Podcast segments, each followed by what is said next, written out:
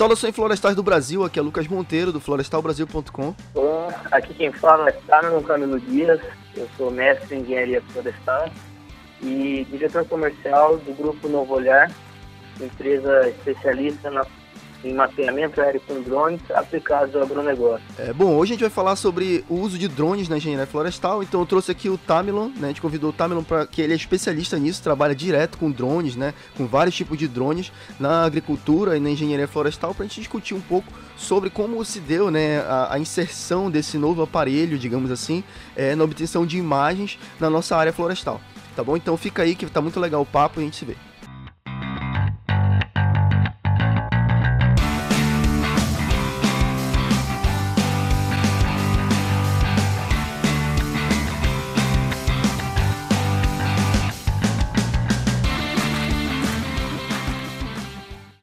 Bom, Tamilon, é, antes da gente entrar de fato né, na questão do drone na engenharia florestal, eu queria que a gente desse um breve comentário sobre a, a, a história né, dos drones, como surgiram os drones. Eu sei que os drones começaram a ser usados, né, assim como muitas tecnologias que a gente tem hoje, a internet, é, a própria fotografia, né, começou a ser utilizada pelos militares inicialmente. E aí como se deu essa, essa criação e o início do, do drone até eles serem, começar a, a serem utilizados por civis? Né?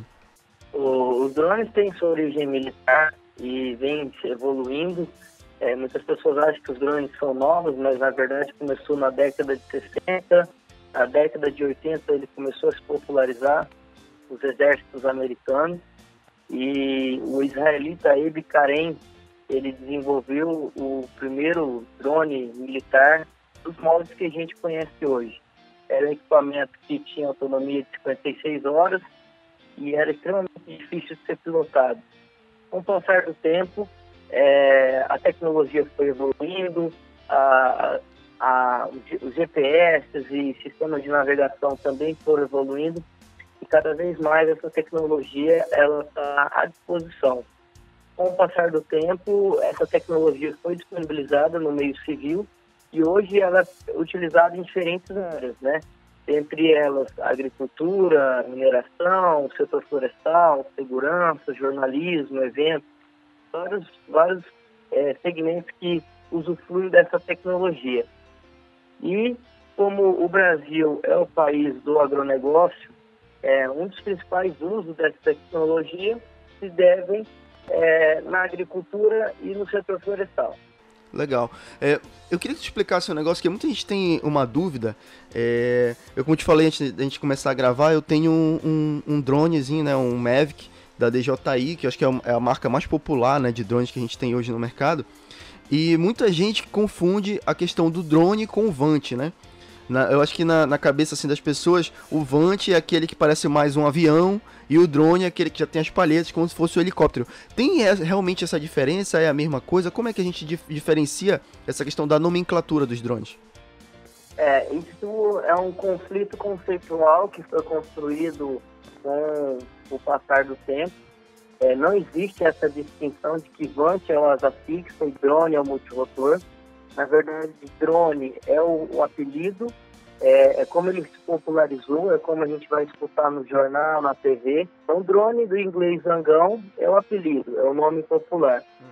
É, atualmente, a legislação ela vem amadurecendo, né? Então, recentemente, a, o DCE lançou a nova ICA 140, agora em janeiro, e, e, e, ela tem é a nomenclatura mais adequada a ser utilizada. Entre elas, é, a, a sigla UA, que engloba todas as aeronaves não tripuladas, é, a sigla RPA, que do inglês, que do inglês é aeronave remotamente pilotada, que se destinam a aeronaves que necessitam de uma certificação, e é, a, a, sigla SUA, que é de Small, é, pequena aeronave não tripulada, que são aquelas aeronaves até 25 quilos, que é, são as aeronaves que a gente está acostumado. Então, esses drones de até 25 quilos, que são a classe 3, eles a partir de agora serão chamados de SUA, que é a sigla para aeronave de pequeno porte não tripulada. Mas o nome popular é drone. Então, não existe essa distinção entre drone e vante.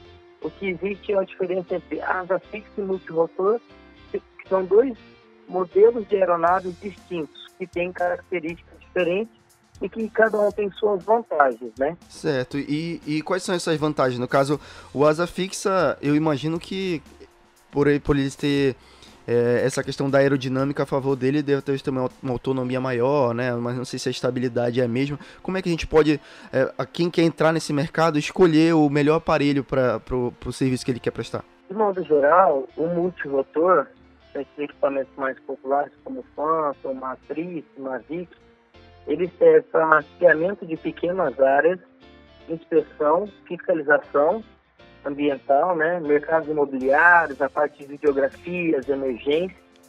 Ele tem baixa velocidade e autonomia pela quantidade de motores, né? Então é difícil um drone que vai passar de 30 minutos de autonomia, 45 minutos de autonomia. Ele cobre pequenas áreas, ele tem uma pilotagem muito mais fácil e ele necessita de uma pequena área de decolagem em pouso, que é uma grande vantagem. E ele também apresenta uma alta resistência ao vento e ele tem a possibilidade de fazer é, imagens verticais e oblíquas, em função do seu gimbal, né, aquele pescocinho que vai para cima e para baixo. Então, esse, esse, esse modelo multirotor, ele atende 80% das demandas que, que a maioria das pessoas tem. Já a asa fixa, que é aquele que parece um aviãozinho, ele serve para mapeamento de grandes áreas, então a parte de agricultura, engenharia é, como um todo, agrimensura, monitoramento de fronteiras, que eu preciso voar por muito tempo. E ele tem uma, uma alta velocidade, uma alta autonomia, por aproveitar a sua arquitetura de ter poucos motores, cobre em grandes áreas, tem uma pilotagem muito mais difícil, normalmente decola é, ou, ou por catapulta ou por lançamento manual, então isso requer um espaço para que ele suba o seu voo então, em meio a uma, uma, floresta plantada, por exemplo, é muito complicado você usar um asa fixa. Uhum. Ele tem pequena resistência ao vento e ele tem as suas imagens apenas para baixo, né? apenas imagens verticais. Então, dentre essas duas características, você tem que ver qual que é a sua realidade, qual que é a área que você precisa mapear e qual que é o ambiente que você está inserido para optar por um ou por outro.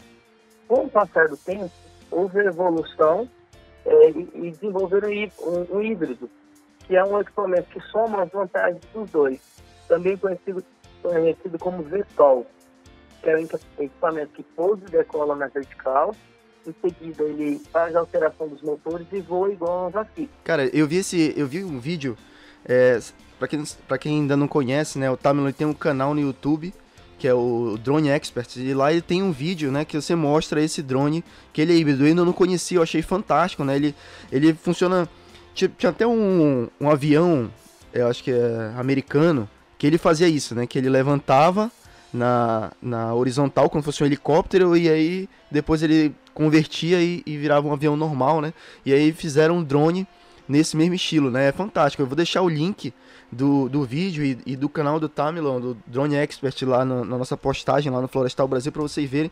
É sensacional, eu não conhecia, então isso aí abre né, um, um leque de, de, de oportunidades muito grandes, né? Porque eu fico pensando justamente, o plantio de eucalipto, geralmente ele é bem denso, né, bem fechado, então você tem áreas específicas ali para decolar. Eu imagino que a maior mão de obra é para pousar depois o, o asa fixa, né, numa área dessa que o cara tem que ter uma, uma precisão muito boa. E já com esse tipo de equipamento, né, você não tem esse problema. Você pode pousar ali como se fosse um, um drone normal ali, um Phantom, que ele vai descer tranquilo. Ei, então, tendo escolhido qual que é o melhor equipamento que mais se adequa à sua realidade, e também dentro de cada modelo tem preço diferente, né? Então, o que, que afeta no valor do equipamento que pode variar de 2 mil a 2 milhões de reais? É a estrutura da aeronave, a tecnologia embarcada, se há ou não há é, GPS é, RTK embarcado, se você está usando um sensor é, mais apurado, né, um, uma câmera multispectral, uma câmera com maior capacidade de resolução espacial, ou até mesmo um LiDAR, um radar, que são possíveis de serem embarcados nos drones, isso vai variando o valor do equipamento. Você tem que entender qual que é o seu contexto, sua realidade para você poder investir na tecnologia. Uma vez escolhido o drone, uma principal preocupação que deve se ter é referente à legislação. Muitas pessoas acham que o drone é um brinquedo ou que simplesmente eu compro e ele sai voando. Então, hoje existem três órgãos que já têm o seu, sua legislação bem estabelecida. Então, o primeiro deles é a Anatel, onde a gente deve fazer a homologação do módulo de radiofrequência. É, Tamilon, essa homologação da Anatel, né, é, eu queria que tu falasse um pouco por que, que ela é importante, porque eu vejo muito, é, principalmente nos grupos de WhatsApp, de drones e, e de engenharia, é, como sempre, né, o brasileiro, é, eu creio que ele tem esse digamos que posso colocar como um defeito do brasileiro, que é sempre achar que a legislação ela é chata, porque eu tenho que tirar licença, porque eu tenho que ter isso, tenho que ter aquilo, né? E eu queria que tu explicasse por a importância dessa homologação, principalmente da Anatel, que muita gente não entende quando eu falo assim, ah, o drone é homologado na Anatel. Eu falo, ah, mas a Anatel não é de telefone? O que, que tem a ver com o celular, com o drone, né? E aí tem que explicar a questão do rádio. Então eu queria que falasse um pouco sobre essa questão da Anatel e das outras é, licenças. primeiro, a importância de você ter um equipamento, você já comprar ele homologado, né? E, e se preocupar com essa questão da legislação dele. É, para quem não sabe, a Anatel é a Agência Nacional de Telecomunicações e ela é quem regulamenta e fiscaliza todo o sistema de radiofrequência. Então, para quem não sabe, o drone, para se comunicar entre o controle e o equipamento, ele tem um link de comando e controle. Esse link é um sistema de radiofrequência, né? Então, esse sistema deve ser homologado para que não esteja, não, não se use um sistema que talvez esteja invadindo uma frequência militar, uma frequência do satélite, gerando algum conflito e interferência.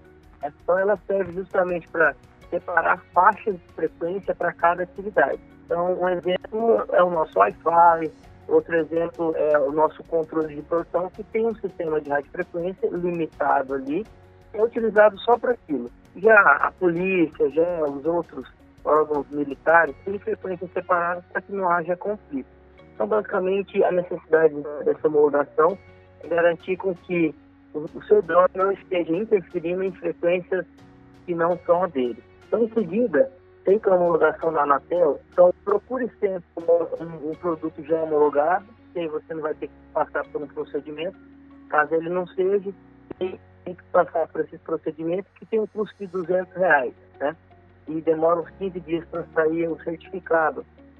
É, em seguida, você deve cadastrar o piloto e a aeronave na ANAC, que é a Agência Nacional da Aviação Civil. É lá é onde você vai definir se o uso do drone é recreativo ou não recreativo e você vai ter um número que equivale a uma placa do seu carro. Então, o número de identificação, ele vai ter um prefixo que vai ser PP ou PR, PP para uso não recreativo e PR para uso recreativo. Feito o registro na ANAC, você tem que fazer o registro do piloto e da aeronave no DPE, que é o Departamento de Controle do Espaço Aéreo que vai dar o certificado de ingresso ao espaço aéreo. Então, todas as vezes que você for voar, você tem que é, falar e solicitar ao DCEA a possibilidade de fazer o voo em determinada altura e determinada data e determinada localidade. Então, no sistema, você vai ter áreas de que você não pode voar, são áreas restritas. Então, aeroportos, é, presídios, áreas militares, essas vão ter uma bolinha vermelha lá, mostrando que não pode ser feito, ou se caso necessário for, tem que ter uma autorização especial. É, então para quem tá, já está empolgado aí, já está curioso, né, para saber como, como adquirir o seu drone, né? Vai lá na loja americana e compra aquele drone de 1,99, de 199, parcelar 10 vezes aí. Dá para fazer com qualquer drone, como é que é? É, o que, que, a pessoa deve fazer é, para adquirir o seu drone? A gente já falou dos modelos, já falou da legislação, né? É, pensar assim nos serviços, né, que ela pode executar. Eu sei que existem já diversos modelos no mercado, inclusive de câmeras, né? Recentemente eu vi uma matéria de uma câmera que ela conseguia identificar, inclusive, o nível de clorofila na vegetação. Então, para quem trabalha com, com essa parte de agricultura, né, é um negócio sensacional é, esse tipo de equipamento. É, quais são os serviços que você realiza, que você indicaria para as pessoas estudarem, se aprofundarem? Quais os, os softwares que elas têm que utilizar e, e o que, que ela tem que estudar para entrar nesse mercado? É, toda pessoa que pretende utilizar um drone, primeiramente ela tem que buscar uma qualificação e treinamento. Né? Como foi falado, o drone não é um brinquedo e a gente tem que entender como funciona esse equipamento. Um excelente equipamento que está à disposição, dá uma visão diferenciada para quem utiliza. E eu posso utilizar desde de atividades mais simples, é simplesmente fazer uma foto e um vídeo, com análise mais qualitativa, utilizando fotos panorâmicas ou fotos ortogonais, é, de forma com que eu embase um laudo, um, um, uma perícia, uma fiscalização, ou simplesmente evidencie uma característica como um incêndio, uma vossoroca ou qualquer outra coisa. Análises mais simples e qualitativas não requerem processamento de imagem. Existe uma técnica que chama fotogrametria, que é uma ciência já muito antiga, que utiliza de fotos para fazer uma, uma junção dessas fotos, gerar um grande mapa, orto-retificado, e também modelos digitais de terreno, de superfície. Então, após processar essas imagens, existem vários softwares, alguns gratuitos, outros proprietários, então, a fase de, de levantamento com drone equivale a 20% né, do processo. Os outros 80% equivalem à geração do ortomosaico, processamento semi-automatizado e geoidentificação das informações mapeamento das áreas de interesse. Então, minha área de interesse é um, um, é um talhão de, de eucalipto, eu quero identificar falhas, doenças, eu tenho que passar por uma, uma sequência de processamento para conseguir extrair essas informações.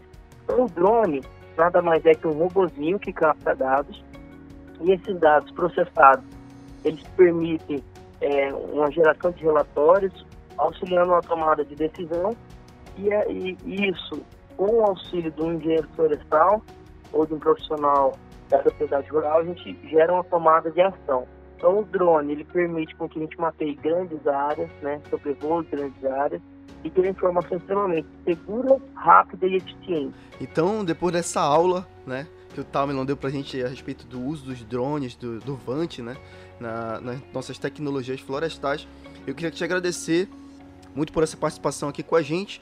E pode dar o serviço aí da tua empresa, do teu canal no YouTube, pode divulgar para a galera, quem quiser conhecer mais do teu trabalho, quiser aprender mais sobre essas tecnologias, como é que faz? É, vocês podem seguir, a gente tem um projeto que chama Drone Expert, é, é um canal no YouTube, sigam a gente lá no Instagram, no Facebook.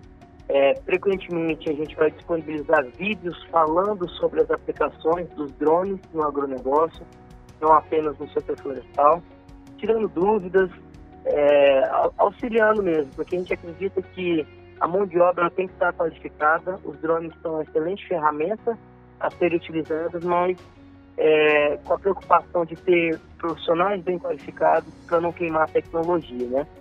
E eu, eu sou diretor comercial do Grupo Novo Olhar, empresa que faz treinamento, consultoria que presta serviço em mapeamento aéreo com drone. É, nós estamos sediados em Campo Grande, Mato Grosso do Sul, mas a gente atua no Brasil inteiro. É, daqui, uns, daqui umas semanas, uns dias, a gente vai lançar uma plataforma EAD para cursos online. Quem tiver interesse de se aprofundar mais, conhecer mais sobre a tecnologia. E a gente está à disposição. É, meu WhatsApp é 067 99220 2721 e os contatos estão à disposição aí. Quem tiver qualquer dúvida, a gente vai ficar feliz em ajudar. É isso aí. Então, é, fiquem com a gente, acompanhem a gente é, no Facebook também, no Instagram, no Florestal Underline Brasil, nosso Facebook Florestal Brasil Blog e no nosso site no www.florestalbrasil.com. Todos os links, as informações que a gente citou aqui nesse podcast vão estar lá no nosso site, inclusive os contatos das empresas do Tamilon.